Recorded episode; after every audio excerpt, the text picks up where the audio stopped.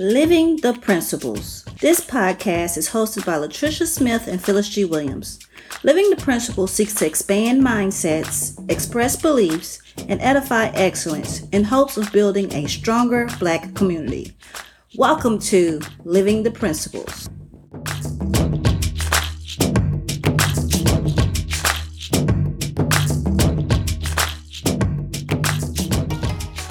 Okay, we are live. Hello out there, difference makers. Today, Latricia and I are coming back to revisit Self-Made, episodes 2 through 4. We got a lot of positive feedback from the last one, so we are doing another one. Make sure you check out our podcast at Living the Principle Podcast, wherever podcasts are available.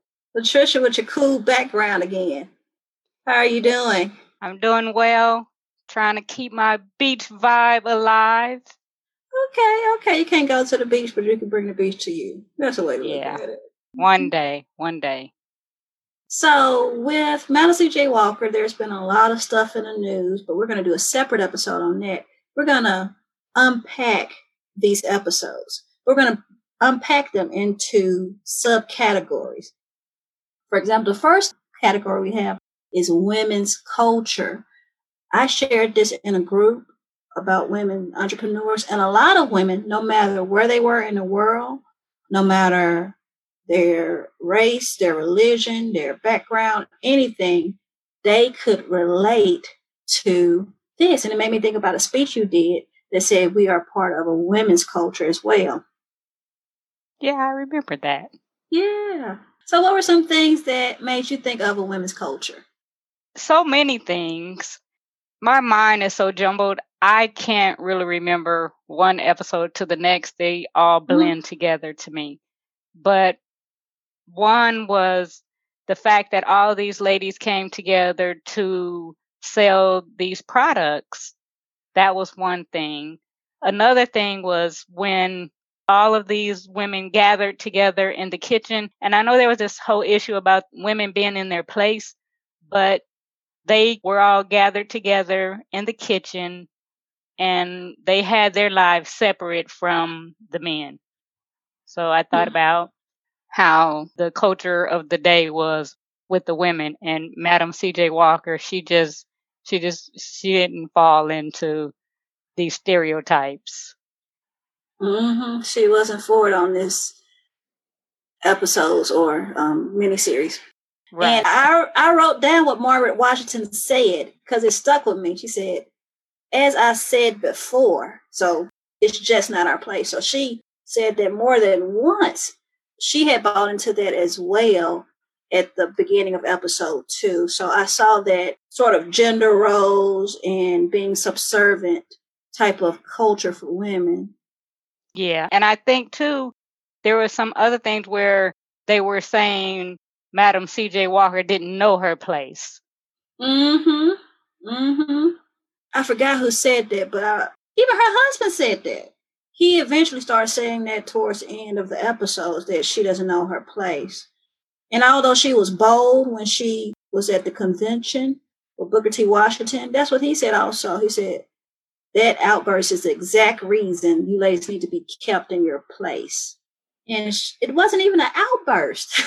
That was a choice of words that made me chuckle, like, that's an outburst? She was very polite. Even during that scene, initially, it was like the women were in the kitchen and they were fine there, in which they said that was their choice. They chose to be there.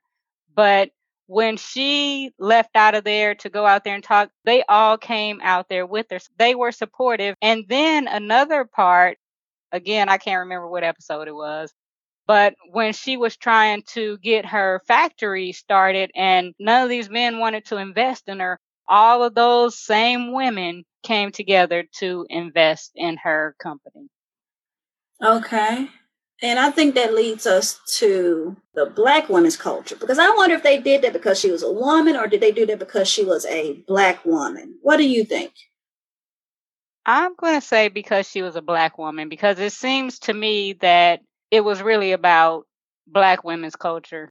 During that time, there was segregation, so they were clearly segregated. Yep. And something else that stood out to me as it relates to Black women's culture, it gave me chills when she said it. And 100+ years later, and we still have some of these same issues. She said, sometimes silence is the only protection a colored woman can count on. And do you remember when she said that?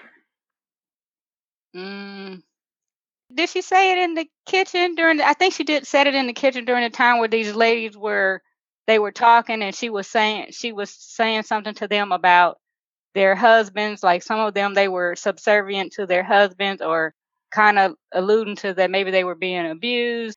And I think it was at that time when she said it.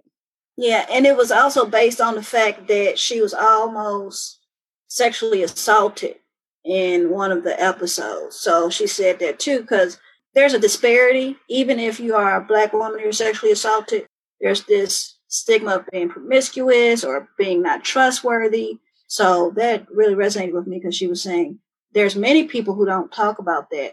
But Black women, we feel as if that saves us, because we'll have to face multiple types of backlash. So I felt that was part of the Black women's culture. Even when she was almost sexually assaulted, a couple of things. I don't think, one, she didn't keep silent, and two, she didn't allow him to assault her, because whenever he attacked her, she showed him something different. Like, no, this is not going to happen. I can't remember. I think she told me she was going to blow the black off of him. And she, and then she went home, and I guess because she looked so distraught, her father-in-law noticed that, and she talked to him about it. In that kitchen, she talked to those ladies about it too. She said, a man tried to attack her, so she didn't keep silent about it in the way many people do. She didn't tell the police, but she didn't keep completely silent. Yeah, that part tripped me out, because you don't think of women carrying guns in those days. And it was like, "Nuck if you buck." They did all this music. They should have did "Nuck if you buck" right there. And she could have pistol whipped them. Okay, maybe I'm violent. Another part of this episode that reminded me of Black women's culture, it goes along with what we were saying about silencing. It was Margaret Washington. She said, "We started in 1895 when an awful man said Negro women were either prostitutes, liars, or thieves." And that goes back into the perception of Black women. I don't believe those are the things now, but I do think angry and sexual are two things that people think of now when they either subconsciously or consciously think of when they think of Black women. So what did you think about that happening back in 1895? I wasn't really surprised, because, of course, they weren't very far removed from slavery, so the hatred still existed. So I wasn't surprised that someone would say something like that. But I did appreciate the fact that they gathered together as women and started their own organization to show that we are more than what you perceive us to be. Yes. And that's why we have a lot of things now that may seem exclusive, but that's not the case. It's just we still have our own particular issues that we have to deal with. And we also want a safe space. Maybe it's not Black women, maybe it's women of color or Latino women. So there's this extra layer. And how about the biggest of all, which is what the whole movie is surrounded around, which is hair. Oh, so you think big picture, and I'm like, yeah, exactly. It's about Black women's hair. And I was like, man, I wonder if she knew how the Black hair industry was now, she would be ecstatic. Yep. Return back to natural hair, and there's so many natural products, and not even just natural products, natural tools. Sometimes I see things like caps and things so you don't get your hair wet. It's not a shower, it's not a swimming cap, it's a little bit different. And all these different tools and products that Black women are using, not only using, but owning the company. Oh, yeah. Mm-hmm. And how so many of these products are in stores as well, in which that was one of the issues in the miniseries, she was trying to get her products in stores. And I think she had a hard time getting it in one store. And then at a later point, she was going to get it in, was it a drugstore? I think it was a drugstore. It was a drugstore. And she had the opportunity to get her products in the drugstore, but she changed her mind because of all of the women who were selling her products. She was like the Mary Kay lady of hair care back in those days. So long before Mary Kay existed, Madam C. J. Walker had all these ladies selling her products from door to door. Or even Annie, what was her name? I can't remember the lady's name in the story, but I think in real life her name is Annie. Is it Annie Turnbull? I don't know. I don't know. I can't remember. And this, in the miniseries, I think her name was Addie, where she had the people selling her products from door to door. So I think that was a really big thing, is that all these women came together to sell these products to help women's hair. Initially, it was about growing hair. But then when she came out with the glossine, that was pressing oil, and the hot comb came along. Then it turned into straightening hair. It went from the natural to straightening hair, which I don't know about when you grew up, but when I grew up, that's what people would say, that Madam C.J. Walker invented the hot comb, but that's not true. No, she didn't. She had the glossine, the pressing oil, to help straighten the hair with the pressing comb. Yeah. And when you said that about her not wanting to put into her products into the drugstore, it brought up our third point. We talked about women's culture, Black women's culture. This made me think of business character. I think you have to realize it's more than just about a dollar. It's also about your employees. Was there anything else in the miniseries about business character that stood out to you? I just thought that she had tons of business character in the miniseries, and the attorney that she brought on, I think that he believed so much in her that he wanted to be an investor. When nobody else would invest in her company, this guy, he believed so much in her because of her character, because of her foresight, because of her faith. I mean, her courage, everything that she displayed made him and other people want to be a part of what she was doing.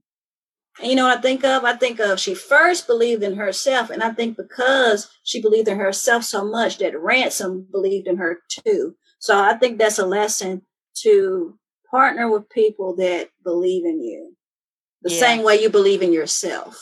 Yeah, because she totally did believe in herself. And no matter what other people would say, because I know initially, on the first episode when we talked about it, and I was like, her husband was very supportive, but at some point in time, he became less supportive and he didn't believe in her. Like, he didn't have the big picture. He didn't see the big picture. And I think about how in business, so many people, it's like you can't share your vision with everyone because everyone can't see the vision. And CJ couldn't see it. It was too massive for him. He could not see it. He wanted to stay small, but she just wanted to grow and grow and grow. And he was like, well, what do you want, Sarah? And she wanted to be huge. Mm-hmm. And she wasn't holding back in that aspect either. That's what she wanted, and that's what she was going for. Mm-hmm. And you spoke of how CJ didn't see the vision. We talked about how Ransom supported the vision, believed in her. CJ didn't see the vision, but her son-in-law, John, man, I was like, he has some nerve to betray her that way. And I think anybody that's been in business more than a year, they're going to have some experience where somebody tries to steal your idea or somebody talks about your character or leaves you a bad review. So I thought about business character with that. You really got to know who's in your circle. And not only did he not like she was feeding him. She was the reason why he had a job, and he still didn't like her. And he burnt down her factory. So she had every right to be upset. To me, like, you mad that she mad about your destruction? And I just thought about it wasn't him. Mm-hmm. And I thought about people talking about you behind your back, because he did a lot of that in the movie with her nemesis. So it made me think of something else too. If I have a friend and I have an enemy and my friend is friends with the enemy, to me, that's concerning. So maybe anybody in business, they want to look at that too. I think with him, he had his own vision and ideas about what he wanted to do, but he didn't know how to go about doing it. I think he felt stuck in this business that he had no real interest in. And he was in it, I think, for his wife until he started feeling like his wife didn't care about him, which I guess we're going to talk about marriage as well. But I think that's when things shifted. Yeah. And I want to go back to one more thing about the thing I said about enemies. In another episode, I forgot the person's name, but they were at the formal meeting in New York City. She was with her daughter and she was trying to sell the product to the guy. He kind of just like, whatever. Until W.E.B. Du Bois came and said, "Oh, nice to meet you, Sarah Breedlove." And that sparked the guy's attention. And then when he said, "This is the one that stuck it to Booker T. Washington." So sometimes people join because they have the same enemy. Like in that case, it was the enemy of my enemy is my friend in that sense. So that was also stood out to me. And one other thing I want to say is not only did she believe in herself, other people believed in her. She tried to instill belief in others. She was going to give those girls their own salon. And it felt like they just didn't realize it takes time. It takes time to get all of that stuff in order. And it's not that she's trying to use you. She just wants to make sure everything's secure. So it just reminded me, she just didn't believe in herself. She also wanted it for other women. I wrote down something that I listed as selflessness. She said, "I want you all to be just like me, independent, self-sufficient women with their own businesses." And to me, that's success. If you're the only person successful, that's tyranny. It's not success anymore. So I really like that about her too. Yeah. And I think that's what sparked her to not put her product in the drugstore, because she looked at all of these women out there and she wanted for them to be able to have this success. She knew, and they knew, had the products gone into the grocery store, that they would have been out of a job, not the grocery, the drugstore, they would have been out of a job. So the fact that when you said selflessness, that's what made me think of that, because she could have had her products in those stores making a lot of money, but instead, she kept them out of the store so that these women could also benefit from the sale of these products. So I really do agree with the selflessness. I'm sorry. I was like, has anybody come in it? Because I was wondering if anybody was on there. I don't see any comments. Okay. I'm going to refresh my screen and look again. And one other thing I want to say that's very important in business is believe in yourself, have people believe in you, be selfless. And you have to have some type of mentor. I don't believe that nobody's successful on their own. You have, even if you just buy a book, you had to read somebody else's word.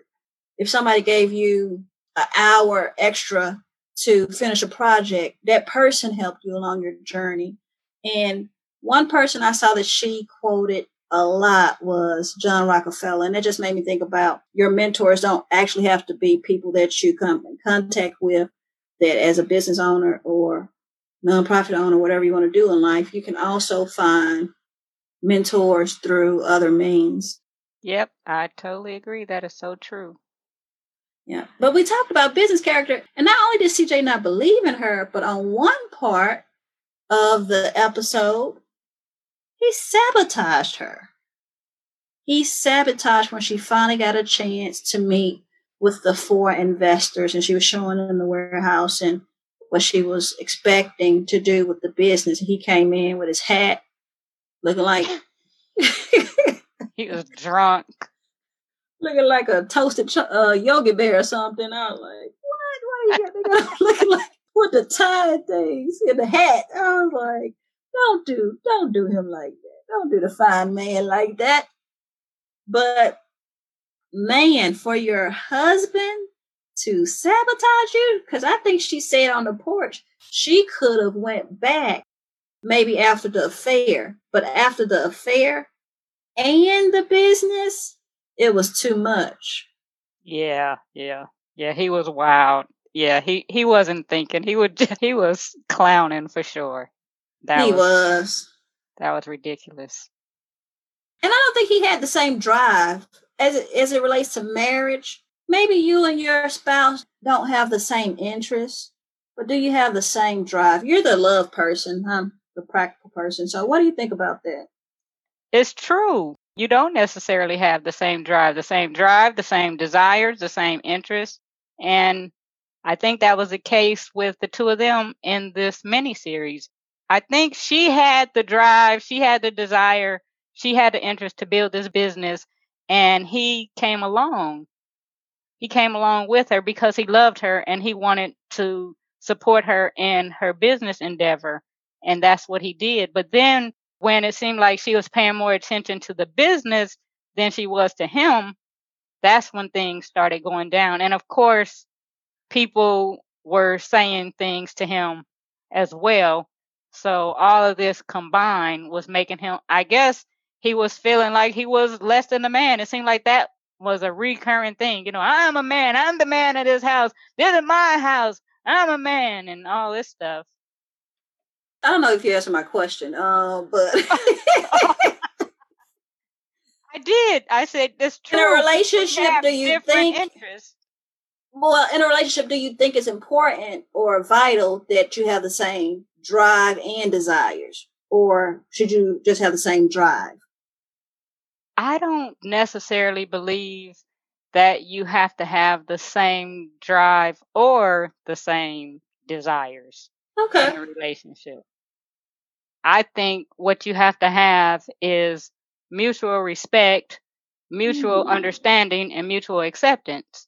And if you have those things, then I believe that you can each do what it is that you're doing because you each have the other's back. Oh, I like that. Mutual respect, understanding, and acceptance. Yeah. Okay. Well, we know he also not only wasn't dedicated to the business, he eventually wasn't dedicated to her. Did you see that coming from the previous episodes? Yes, I did. I saw it coming. And I think that's a lesson in itself, too, that, well, what part did you think, oh, this is not going well, this is a seed of deception or? Well, before that, I saw it coming when I saw how much she was focused on her business. So I think there was one scene where he wanted to hug and kiss or something, and she had this ideal that popped in her mind about the business. And then there was another scene where he had reached his elbow out to grab a hold of her, and she just walked off without him. And there was another scene where he was going to say something, but she didn't give him a chance to speak. It was, you could just see all these things coming along. Then there was this time where she told him she was going to do something, and then he did, you know, the eye rolling and the sighing. And then when he told Ransom, you put all this stuff in her head. There were all these different things that initially I didn't think that he was going to have an affair, but I knew that this was going to impact their marriage in a negative way because they weren't on the same page. And then the thing with the ad when he had the Walker girl thing, and then the New York trip, she took her daughter instead. It was a whole lot of stuff. And then when that other little lady, I can't remember her name, she kept being in his face. That's when I was like, okay, yeah, she's in his face. Madam C.J. Walker is focused on her business. This girl is paying him attention, and it's over now. Mm-hmm. I think the part, maybe the first episode, you may be like, oh, he's a good husband. But episode 2, when he did that eye roll, that was epic. He looked like, woman, I could backslap you. Yeah. And I think what was so catching about that was he was like, oh, yeah, baby, I'll do it. Right. Like within seconds. So that's when I was like, oh, he really hasn't bought into, as you say, understanding, accepting, and respecting her, because evidently that's just how she was. He was jealous. That's what it was. He was totally jealous. He was jealous of where she was going, and he was jealous that she paid more attention to the business than to him. And he couldn't handle it, instead of coming along with her or something. I don't know. And then that's when I was thinking, yeah, Phyllis had seen more of this. I had only seen episode 1 when I was all like, yeah, CJ is supporting her. Yeah, you know, but yeah, by episode 2, I was like, this guy is whack. Yeah, that's what it was. Because I was like, CJ, no, you're a scumbag. But it was because I saw the other episodes. Well, I also liked another part of the miniseries when the father was Cleophis was trying to intervene, because he also saw the writing on the wall that it was leading to an affair. What was some advice he gave that you thought was really good, Cleophis? He said, "True love is something most folks won't ever know." And he was like, you have that with Sarah. And he said, and you're about to lose it because of what? You don't get enough attention.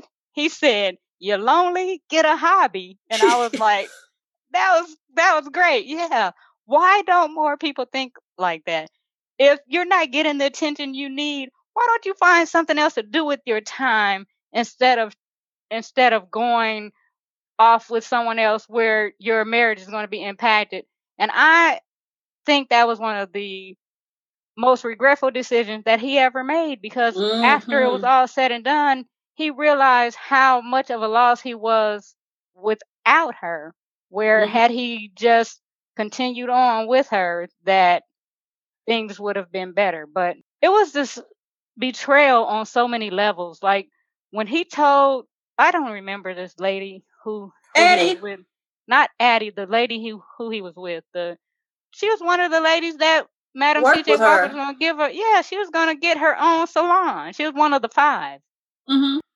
And I was like, for him to go and tell her these things, and I think he said something about to have leverage. I was like, the level of betrayal, he's lucky that she still talks to him. And I thought the Dad also gave another glimpse of something that I think happens in marriages and relationships. You don't know the whole story. When it comes to somebody else's relationship, we do not know the whole story. He made a snarky comment about, because you and Massa, because Massa set y'all up. Yeah. He was like, no, I really love her. He said, she was running away and she came back. And he had never known that. So I think that's important too, before we think something of somebody's relationship, realize that we don't know the whole story. And you know what else to me was so profound is that this guy was saying that he was able to make his marriage work in slavery while his wife was at one plantation and he was at another one, where he had to travel to visit with his wife, and he was able to do that and stay married to her until she died, when she was going for her freedom, but came back for her family and died coming back for her family. Mm-hmm. And if you can make it work in those circumstances, and he said it's because they wanted it. They wanted it. And I think that's one of the keys too. If you want something bad enough, then you'll do the right thing and you'll fight for it. And I think that's what one of the issues was with CJ. He wasn't fighting for his marriage. He just went ahead and rolled over and was like, on to the next thing. This lady is paying me some attention, and let me go over here, instead of fighting for his marriage with Sarah. Yeah. So there's one relationship I did not bring up. We talked about John a little bit, but I don't want to get into all of that. But in another relationship, it was a relationship amongst Ransom and his wife. And I bring this up because I think it's related to what we've already discussed. Lying is lying. Once you break somebody's trust, you break it. Whether you tell them, hey, I'll be there at 7:30, you show up at 8:15, or you don't show up at all. Every lie has an impact. And I think that's what I was thinking of when I saw Ransom lying to his wife. Because he was a nice guy. He was a faithful guy. But I'm pretty sure that put a damper on his relationship. And I hope they just built it up as it relates to this miniseries. But I know you wanted to talk about John and his wife. John, that was Madam C. J. Walker's son-in-law. Do you think they ever loved each other? I think they did. I think they did love each other. And I think they wanted to be together. But I think the circumstances when they moved there and he got caught up in the business there and never went to pursue his career to open his music business or juke joint or whatever he was going to do. And then he slowly saw his wife slipping away from him. I think that bothered him. And I guess that was one of the recurring themes, was this fractured male ego. These men had these issues because of their wives. And I think that they just didn't, I don't know. I just don't think that they valued their marriage enough. I mean, at one point when Addie was her name, when she was trying to get him to give the secrets of Madam C. J. Walker, and he told her that Lelia has been good to him. So he was like, Lelia's been good to me. So he wasn't getting ready to do that. So I was like, oh, he's respectable. But then when it looked like she started drifting away from him, that's when he changed his mind. Just like, well, she don't care about me, so let me come on and give you all of the secrets and do whatever I can to give you these secrets. And I just thought that was terrible. You know what? As you were speaking, he was the 1900 version of somebody selling mixtapes out the back of their car. Because, baby, just stick with me, and I'm going to get this off the road. So now that I think about it, he was like the first 40-year-old rapper. Just a 1900, just a 1900 version now. So just make sure the person you're with really, really has a solid plan. But I wondered if they ever loved each other, because I remember when she introduced John as her husband, she said, "See, Mama," like basically like, I did what you told me to do. Yeah. So that's why I was like, did they both love each other? Did he love her? And she never really loved him. I don't know. That was some things that crossed my mind. I know. I think if I remember that they were dating, and it seems like her mother didn't approve of that relationship. I can't remember. It's been a while now. Yeah, Mixtape John. She was not feeling it. Sarah Breedlove was not feeling it with Mixtape John. So, well, I enjoyed this episode as well as I did the first one. So just to recap, we talked about women's culture, Black women's culture, marriage, and business character. A lot of different things that some of it really not related. But if you were to think of a principle, what principle sticks out to you? For this entire miniseries? Or pick a category. I guess I'll go back to the women's culture, because I liked how supportive all of the women were of each other, except the one situation with Addie and Madam C. J. Walker. That was a rivalry type relationship. But I think overall, there was a lot of support with the women, how Madam C. J. Walker supported these ladies. She had these classes where she talked to the women about getting together, even when she was trying to sell the products, how she gathered all the women together. And then when the ladies from the kitchen came and supported her, when they came out of the kitchen, then they supported her in that aspect. Then when they supported her in opening up her business, I just thought that that was so much support. So I know oftentimes we talk about unity, but unity is all about coming together. And to me, I always think that unity and Ujima work hand in hand. So when we come together to unite, to help build each other up, that brings about unity and Ujima. So It's always those. For all this whole series, to me, it represented all seven of the principles. I saw each principle on display throughout this series. The one that sticks out to me, I believe, was a pivotal point in the overall message of the movie, the background message, because, you know, they kept saying something about skin complexion and accepting herself, was when she decided to put her face on her products. To me, that was defining herself. So I think if I was to pick just one, I would say overall it was to define yourself. And that's what she did. Not that she's just a black woman, or she's just a dark black woman, or she's a widow, or all this stuff. Well, they didn't talk about the widow in the movie, but she's a wife and a mother. She defined herself. Right. One of the other things that stuck out too was when there was this incident with her and Booker T. Washington, and she expressed to him that it wasn't a competition. Like, we can all come up together. And he saw it more as a competition. And I just, I agree. Like, she didn't let anything hold her back. So that whole self-determination, you can see it, because that's what the story was about. To me, that was the star on the Christmas tree. That was the big picture of it. Yeah.